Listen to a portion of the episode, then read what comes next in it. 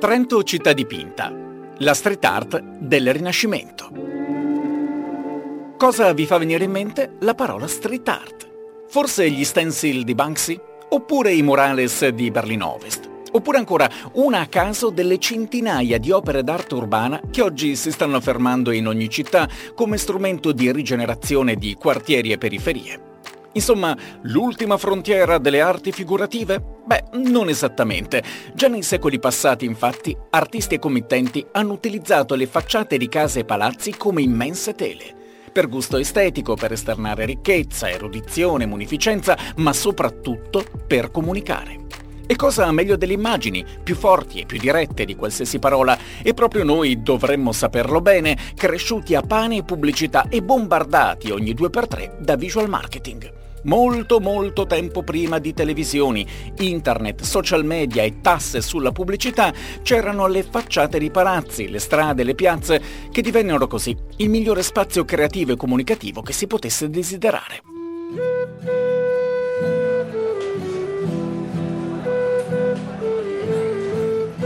Particolari congiunture economiche, politiche e sociali fecero letteralmente esplodere questo fenomeno in epoca rinascimentale in tutta Europa, tra la fine del 400 e la prima metà del 500 anche a Trento dilagò questa moda. Erano tempi di grande crescita, economica ma anche artistica. Da Trento transitavano persone, merci, eserciti. La città si arricchiva ma voleva anche mostrarsi all'altezza. E allora, sotto con styling. I vicoli stretti e maleodoranti e le casupole anguste vennero sostituiti da strade ariose e scenografiche e da palazzi monumentali. La decorazione delle facciate fu incentivata anche dal vescovo principe Bernardo Claes, che in una lettera a un suo collaboratore nel 1533 ordinava a quelli che hanno il modo che depingano le sue fazzade. Più chiaro di così.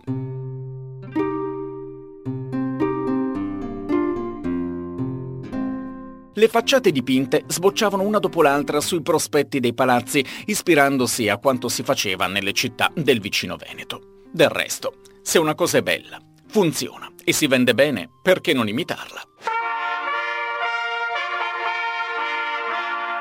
Le ricche famiglie trentine facevano a gara chi aveva la decorazione più sfarzosa, coinvolgendo alcuni tra i migliori artisti dell'epoca. Era lo status symbol della società rinascimentale.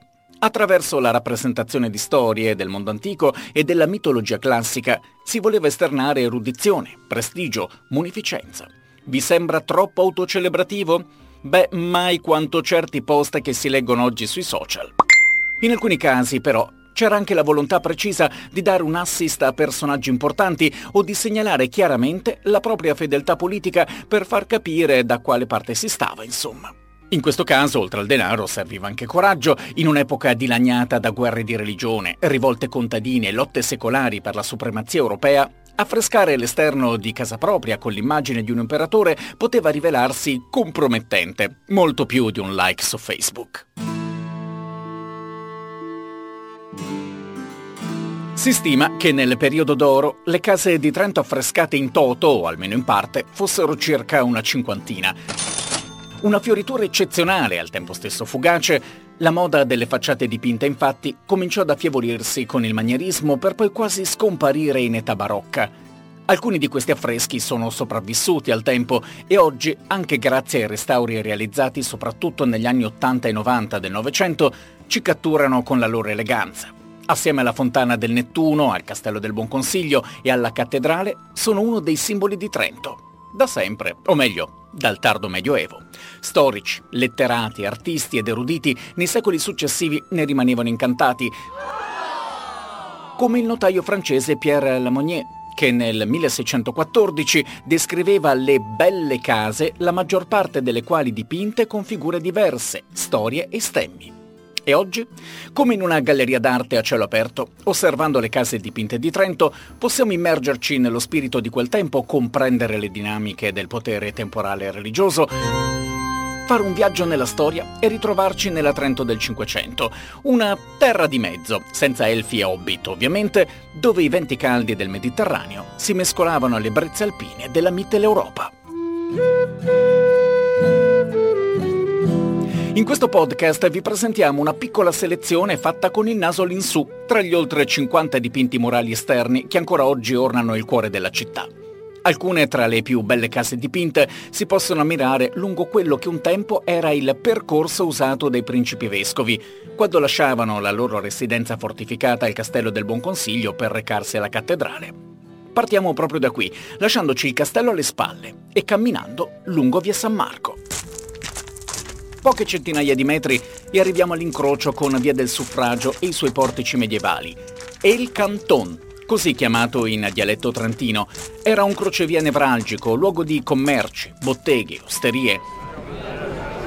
Le merci arrivavano da nord, navigando sul fiume Adige, ancora non rettificato, ed entravano in città superando il dazio della Torre Verde e la Porta di San Martino, Proprio sul Canton, e quindi in posizione di grande prestigio, sorse tra il 1505 e il 1515 Palazzo del Monte, uno dei più spettacolari palazzi dipinti di tutto il nord Italia. Della famiglia Meli o De Melis, che lo fece costruire e affrescare, si sa poco. Di certo doveva essere molto ricca e politicamente molto fedele a Massimiliano I d'Asburgo, imperatore del Sacro Romano Impero. Massimiliano fu una figura centrale per il Tirolo e per la stessa Trento. Proprio qui, in Duomo, nel 1508, avvenne infatti la sua incoronazione ufficiale imperatore. La cerimonia ebbe eco in tutta Europa, vi presero parte le delegazioni di tutti gli stati italiani e persino un certo Machiavelli. A Trento quel giorno si scrisse una pagina di storia, l'impero asburgico tornava a interessarsi dell'Italia. E per la guerrita Repubblica di Venezia il messaggio era chiaro. Tra Asburgo e Serenissima, il vescovado di Trento non restava indifferente, ma assumeva pubblicamente una posizione proprio con le facciate dei suoi palazzi. Gli affreschi del Palazzo del Monte, realizzati entro il 1519, si rifanno addirittura alla propaganda asburgica dell'epoca che presentava l'imperatore come Ercole tedesco. Tutto il palazzo è dedicato infatti alle celebri fatiche di Ercole come esplicita e pubblica allusione alla virtù di Massimiliano, alla forza militare imperiale messa al servizio del bene.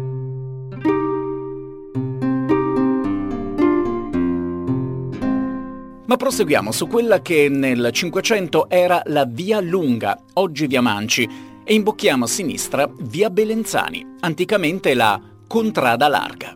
Qui si affaccia Palazzo Geremia, autentica perla della Trento gotico-rinascimentale, ora sede di rappresentanza del comune. Un altro esempio eccezionale della Trento dipinta, un altro spettacolare pubblico omaggio a Massimiliano I quando era ancora re. Wow! Con l'obiettivo di celebrare l'incontro diplomatico tra il sovrano e gli ambasciatori del re di Francia, avvenuto proprio a Trento nel 1501, la facciata fu affrescata da un artista veneto tra il 1502 e il 1503, rafforzando in città la moda delle case dipinte iniziata nel 400. E lo fa in maniera sublime, con una varietà di soggetti e scene eccezionali per l'epoca. C'è la ruota della fortuna, che allude alle sorti alterne degli esseri umani. Prima li porta al successo, poi li fa precipitare. Help me! Help me! Ma in gioia, insomma. Ci sono poi la Madonna con bambino, eroi romani leggendari come Muzio Scevola e citazioni allegoriche della storia recente. La lotta vittoriosa di un uomo contro un leone sembra infatti riferirsi alla battaglia di Cagliano che nel 1487 vide le truppe trentine imperiali avere la meglio sui veneziani. Ma a lasciare senza parole è la celebrazione di Massimiliano I, che è raffigurato in ben quattro grandi scene, decorate con addobbi e pregiati tappeti medio orientali.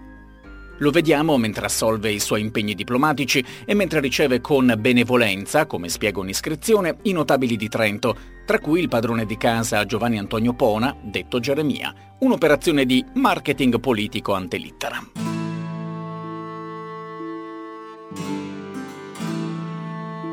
Non passa inosservata nemmeno la facciata di Palazzo Alberti Colico, poco più avanti, per i colori e i soggetti. È l'unica in tutta Trento a riprodurre una fitta serie di pelte, antichi scudi greco-romani,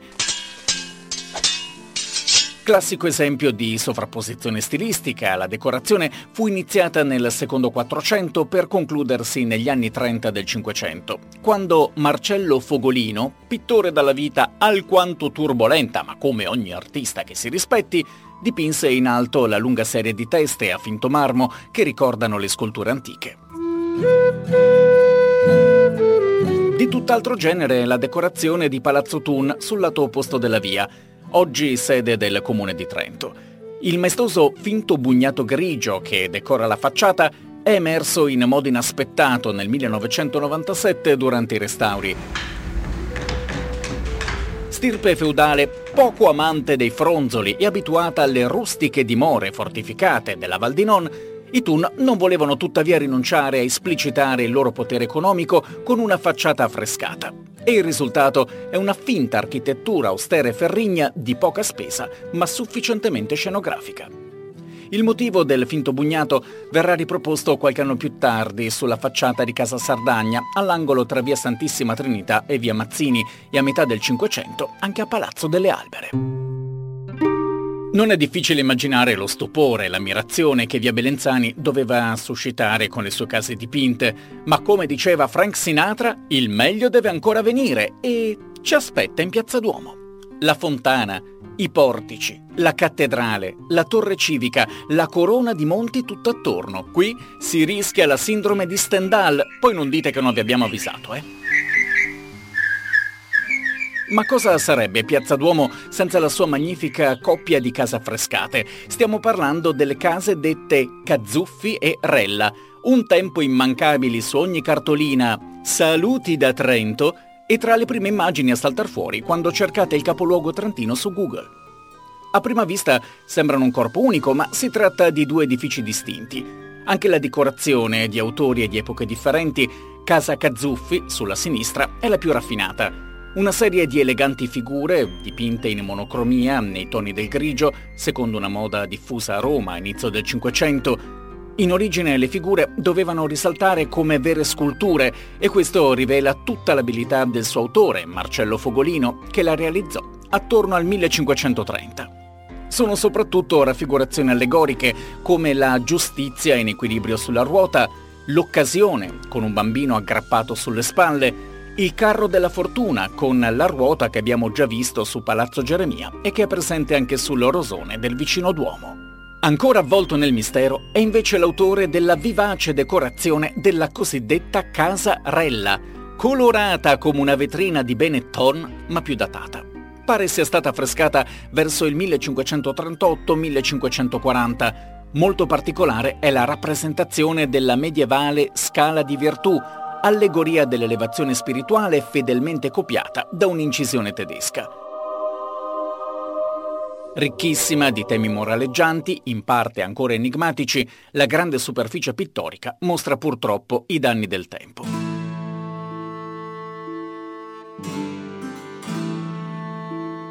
Ma prima di lasciare Piazza Duomo, diamo uno sguardo alla facciata di Casa Balduini, che ospita forse la più antica decorazione esterna della città.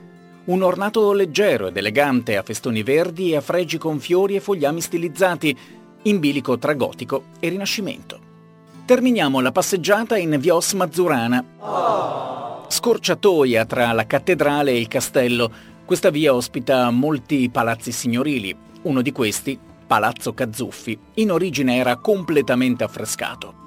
Oggi conserva solo tre riquadri alla sommità che raffigurano la storia di Rebecca. Per vederli bisogna sforzarsi un po', ma non temete. Una pomata per il torcicollo e passa tutto. Battute a parte, le facciate dipinte che vi abbiamo raccontato sono tasselli imperdibili del volto della città, finestre aperte sul passato di Trento. Testimoni silenziose delle vicende politiche, religiose, umane rischiano di scomparire a causa del cattivo stato di conservazione. Ma un simile patrimonio non possiamo rinunciare, lo sa bene l'Associazione Italia Nostra, che negli anni ha investito tante energie nella mappatura e nello studio di questi affreschi. Un impegno che culmina nell'iniziativa editoriale Trento città dipinta. Nel suo piccolo, anche questo podcast va nella stessa direzione, vincere l'indifferenza, risvegliare la curiosità, stimolare la conoscenza, prenderci cura di un patrimonio collettivo che è di tutti noi e consegnarlo alle generazioni future.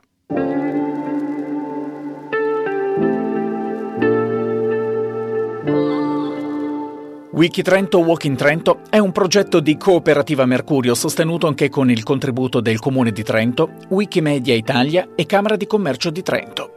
In collaborazione con Italia Nostra Sezione Trentina, con il Museo Diocesano Trentino, con l'Ecomuseo Argentario e con la Biblioteca Comunale di Trento.